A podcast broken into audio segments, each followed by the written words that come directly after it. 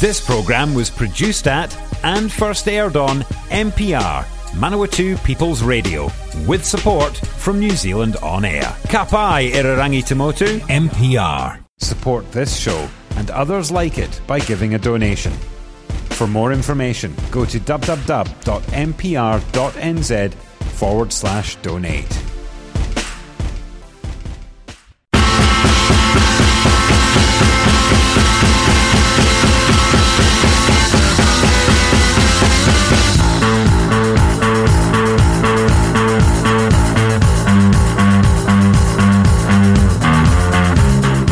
Welcome to Friend of Marilyn. My name is Cat Pausé, and this is a fat friendly space.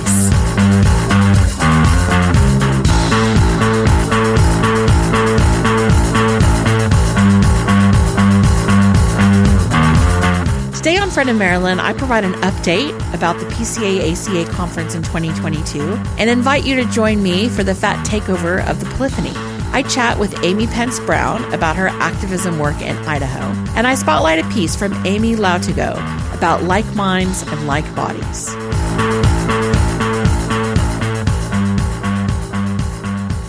I have two very exciting announcements to kick off the show today. The first one is that the ACA PCA conference, which takes place every year in the States and has a dedicated fat study stream, has announced that their 2022 conference, scheduled for April in Seattle, is moving virtual due to COVID. While I know that many will be disappointed to not be able to engage in person and see uh, friends and colleagues that they haven't seen since the pandemic started, for most of us, this means that the conference will be much more accessible because we won't have to travel to Seattle to attend. This is a really exciting opportunity for anyone involved in fat activism or fat study scholarship who would like to present at this conference. It's um, a very welcoming space. Your work doesn't have to be scholarly. They embrace the work of activisms talking about a campaign you ran or just the things that you do or what your concerns are with the fat activism that, you know, seems to get the most attention. Anything that you might want to contribute into that space, they very well might want to hear. Now, please note that while they did extend the deadline, it's coming up quick on December 5th, 2021. So keep that in mind definitely Google PCA ACA 2022 conference so you can find out more. I think it will be a really exciting experience for people around the world to participate uh, in a conference that's normally limited to only those who are physically um, and financially able to attend in person. The other thing that I'm very pleased about is that this week is the fat takeover of the Polyphony. The Polyphony is a medical humanities website run by, or hosted maybe by uh, Durham. And I was invited over a year ago, actually now, to take over the website um, and fill it full of, of fat content for a week. And while I was excited to get that invitation shortly after Fat Studies 2020 last year, I was really honest with the editor of the web to let them know that I had no capacity for it at that time. Uh, but I kept the email and I got back in touch with them a few months ago and they were just as keen. So I'm very excited to say that after, um, sourcing through social media and inviting people to come and help me with this takeover, that there is an excellent spread of material that is being shared this week on the Polyphony um, about fatness and the medical humanities. If you want to check it out, the website is thepolyphony.org. Um, and Polyphony is P O L Y P H O N Y. Uh, you can also just check out my social media where I've been promoting it quite heavily. So come and check it out and have a play.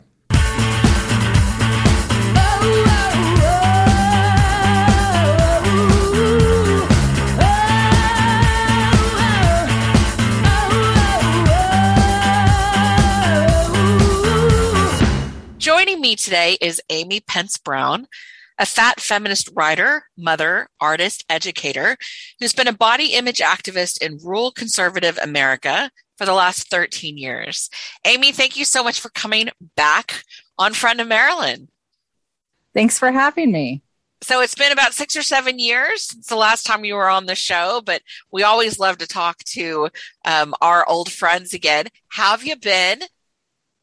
Good, good. Yeah, I think or maybe COVID aside, how have you yes. been? yeah, it's probably been about six years um, since I've been on. Good. I have been good. You know, COVID really did throw a wrench in everything.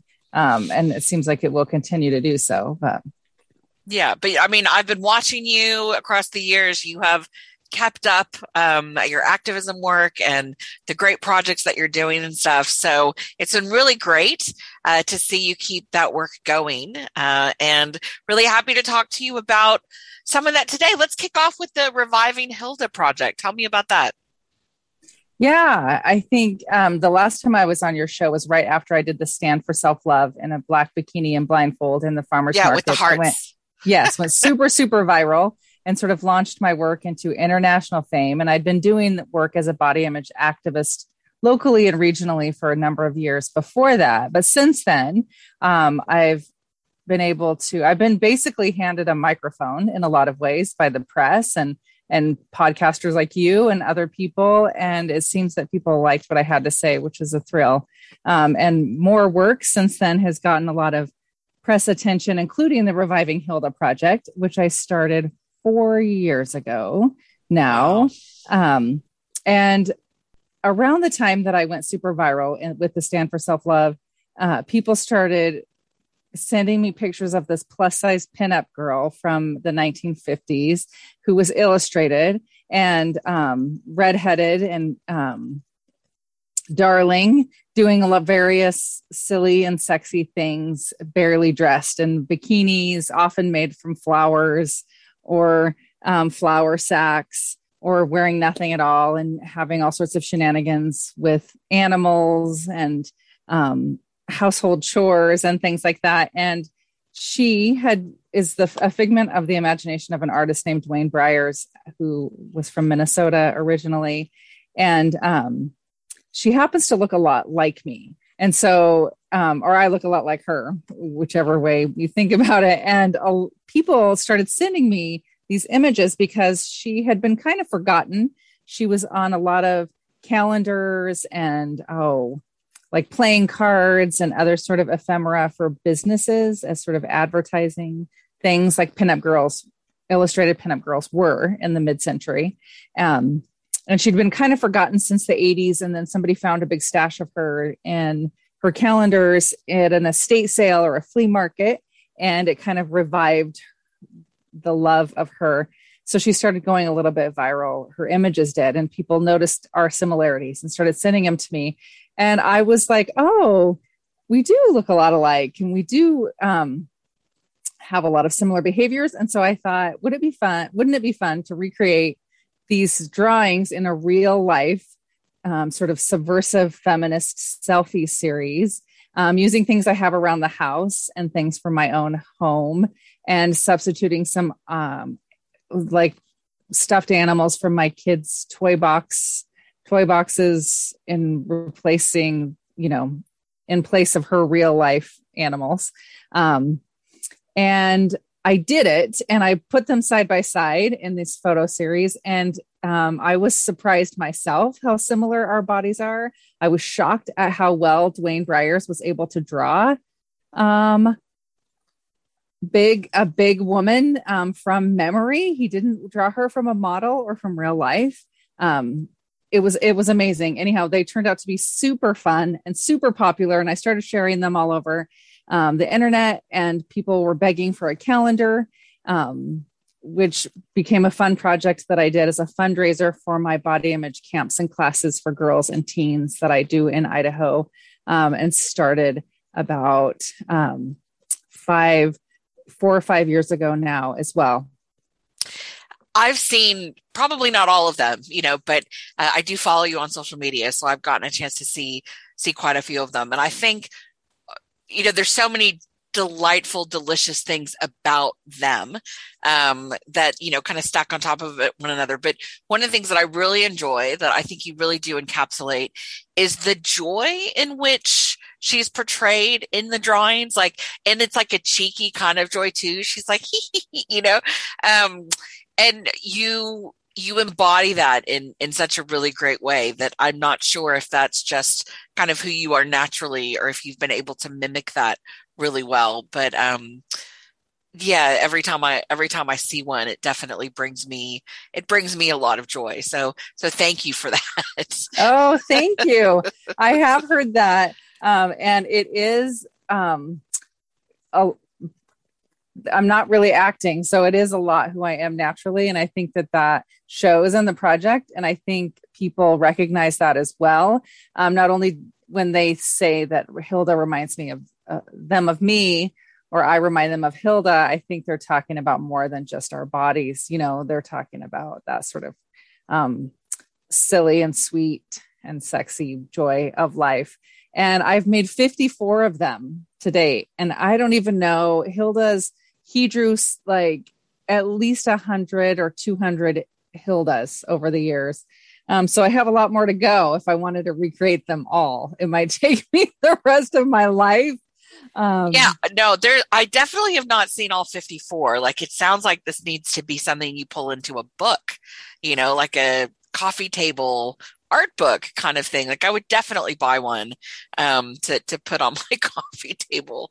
Yeah, I know people have said that too, and so far I've just been um, putting sort of new ones into calendars each year. In fact, the 2022 calendar pre-orders are up right now um, people it's a limited edition run that i do every fall or autumn. And um, they sell out quick. And they are a lot of fun. People buy them year after year. Yeah i mean where can people go to find one? Uh, i'm selling them through my website amypencebrown.com and if you follow me on instagram or facebook at amypencebrown.com um, you'll find the link. I'll be sharing it a lot. And I share the Hildas regular regularly in both of those places as well. And you can see all 54 of them today on my on my website also. Oh, fantastic. I will definitely I will get a calendar. Um and I will also add it to my excuse me, my fatlicious gift giving uh, list for the holidays, even if it might already be sold out. It'll at least let people know to kind of take a look for it in the in the coming years.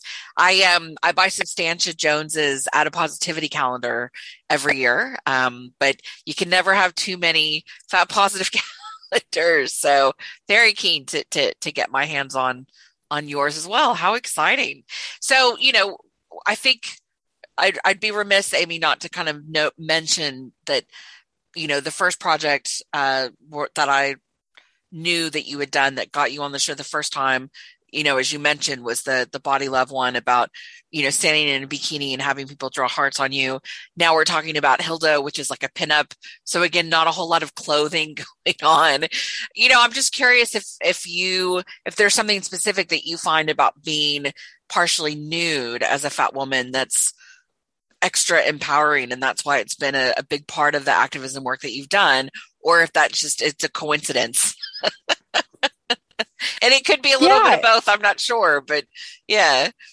It is uh, probably a little bit of both. But honestly, I often say that I use my body as a canvas for my art and activism. And I like to do that, especially um, a fat, um, aging, middle aged um, body. I think that we definitely don't see enough of that um, in our world and have it often be celebrated um, as a canvas again uh, for art um, and activism pieces, but also as something um, to be celebrated that's like silly and and also sexy and also a mom um, and also you know has very um, normal natural things happening to my body. And i it's very important to me that none of the work that i do when i do use my body um, in it is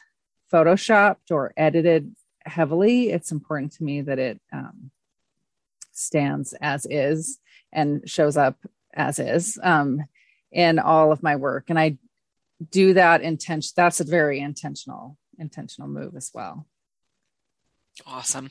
Amy, it's been such a delight to have you back on the show. Um, I really hope that if there's anyone listening who wasn't already following you in social media, that uh, they definitely will go tune in now. Thank you so much for coming back and, and chatting with us. And I look forward to the next uh, 52 more uh, it, episodes of the Hilda revisions. yes, and I'm such a fan of your show too. It's it's always such a treat. So thank you again for having me.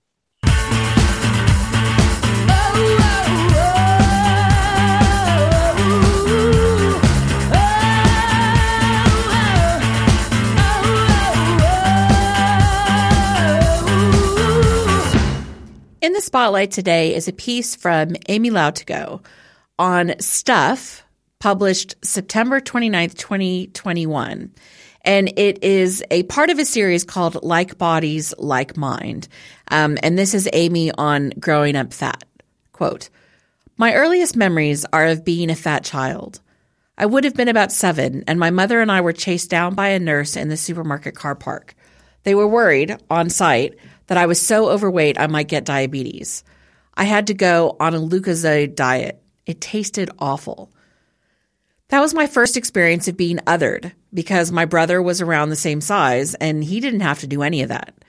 And then I got sick, and when I came out of the hospital, everybody told me how much weight I lost and how great I looked from being sick. That set me up for being aware that everybody was going to have something to say about my body. I developed some maladaptive behaviors. I'm a comfort eater because I always felt so shit about it. Heading on to intermediate on a doctor's recommendation, my mom took me to Weight Watchers. I started at 11. This was something I did for mom because a concerned family friend had said to me, if you keep going like this, you may never find someone who loves you. It's a similar conversation family members have with their gay kids. 95% of the time, I was always the fattest person in the room, and for the longest time, I was the tallest. Throughout high school, I made the decision to play sports, so I started everything rugby, netball. I thought if people knew I played sports, then it wouldn't matter how big my body is. Turns out that's not the case. I don't know what it is like to feel unnoticed. I, I won't say unseen because people see me and make snap judgments that won't be representative of the person I am but I have never been unnoticed. I ended up divorcing my body and my mind. It's that old adage my body can be fat, but I will always be as smart and as articulate as I can be. I will dress this fat body and present this body in a way that is most acceptable, but my mind and body never really felt connected. I was a floating brain in my 20s. I don't have any memories of thinking anything about my body except that it wasn't the body I wanted. When you're in a fat body, it feels like you are constantly at war with the rest of the world. I have to arm myself before I go out to be prepared for whatever could, what could happen, whatever might be said with people's eyes. It's pretty shit at times, but not all the time. Otherwise, I absolutely would have given up by now. I would describe myself as a stroppy, fat, brown woman. It's tricky. Fat can be so triggering, and it isn't until your 500th time referring to yourself as fat that you can do it without feeling some type of way about it. But it's important to develop your own relationship with it because if you don't, then you'll always be subject to however somebody chooses to weaponize it against you. I have this congenital issue with my left hip. It stopped growing when I was a child, so the top of my leg pops in and out. My mom would take me to the doctor because my leg would be sore, and they'd say, It's growing pains. You could stand to lose some weight, though. If I had an x ray, just one, they would have been able to treat it. Three years ago, at 35, they figured out I have hip dysplasia. There is an operation, but when I got into the system, I was told, You need to lose 40 kilos first. Everybody was saying I'd be a great candidate for gastric surgery. Never mind that I felt I shouldn't have to have something so invasive to get my hip fixed. But I went down that route, but got declined because I don't have diabetes. I don't have comorbidities. I could pay $30,000 privately for the surgeon, the same surgeon who would be doing it at the DHB, because he has no problem performing this operation on me. It feels like you're really on your own. A lot of fat a lot of people think fat people get a lot of care, but it seems to be the opposite anecdotally. We're not trying to get more, we're trying to get the, the same. And at times, I feel like a prisoner in my fat body. When you're caring for a fat body, you don't realize how much you hate on it being rough. Beauty ideals are heavily ingrained, so it's hard interrupting those thoughts to be like, we're not going to scrub your skin as raw because you can't scrub this away. This is still your body. My entire thing used to be to shit on people in my head, just in case they wanted to come at me for being fat. Thinking positively about strangers has been a game changer because if I'm going to say nice things about them, why can't I say nice things about myself? And in particular for me, for women of color, anyone differently abled or in our rainbow community, you've got enough going against you. I'm still trying to work out my role in life, but I have the most genuine satisfaction and fun adapting what is mainstream to fat bodies. Doing my work with Infamy Apparel, I started looking at myself as an intersectional being. It wasn't until I started to focus in on making a custom garment for fat bodies, constantly looking at fat bodies and applying whatever artistic eye I have to figure out the way to adapt the beauty of fabric to fat bodies. I realized I couldn't do it unless I found fat bodies beautiful. And my body image and the way I felt about myself and my brain and my spirit and how I feel about the world somehow, we all managed to get back together. And that's a happy ending. End quote.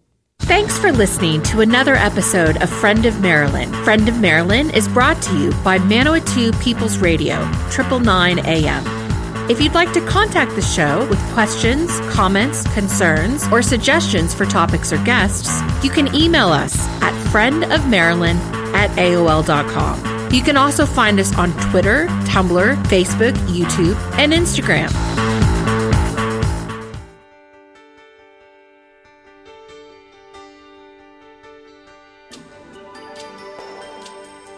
Closing the show is Wilson Phillips with Reason to Believe. If I long enough to